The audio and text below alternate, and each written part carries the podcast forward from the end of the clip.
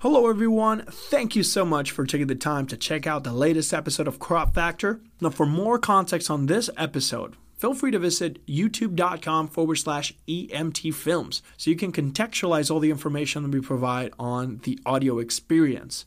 You can also follow me on Instagram and Facebook where I post behind the scenes content on everything you see and hear. Thank you so much. Have a fantastic day.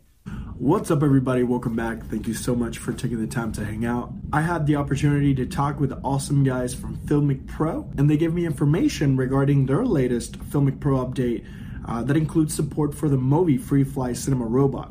If you enjoyed the video, don't forget to like and subscribe. Leave a comment down below so we can continue to create relevant content for you.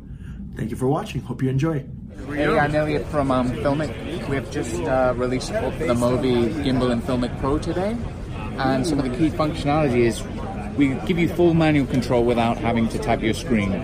So you can quickly toggle through your auto full manual modes. We have arc adjustments. So you can do your focus straight on the uh, wheel here. You can lock, lock and unlock those reticles together.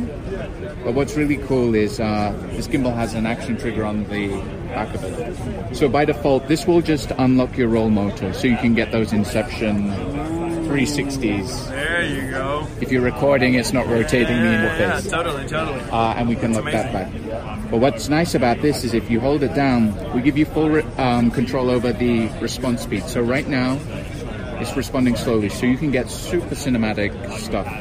We can ramp that up to fast if you want action sports stuff. But what's nice about the Movi that no other gimbal has is gives you a really simple window control. So right now it's narrow.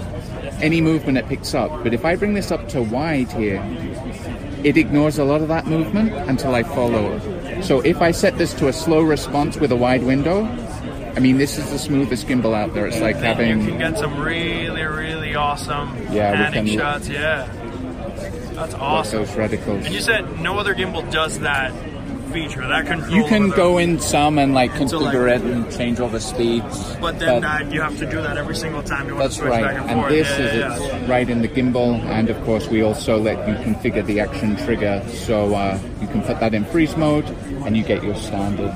Yeah. Yeah, and then you can unlock it and be back, and all this without having to tap the screen to access our menu controls. And is that update uh, available on both platforms? Yeah, iOS and Android. As of today, you can go to the App Store or Play Store and download it. Um, and it's just under the hardware menu, along with Smooth 4 and Osmo Mobile. Osmo mobile. That's amazing, man. Thank you for sharing. I appreciate it.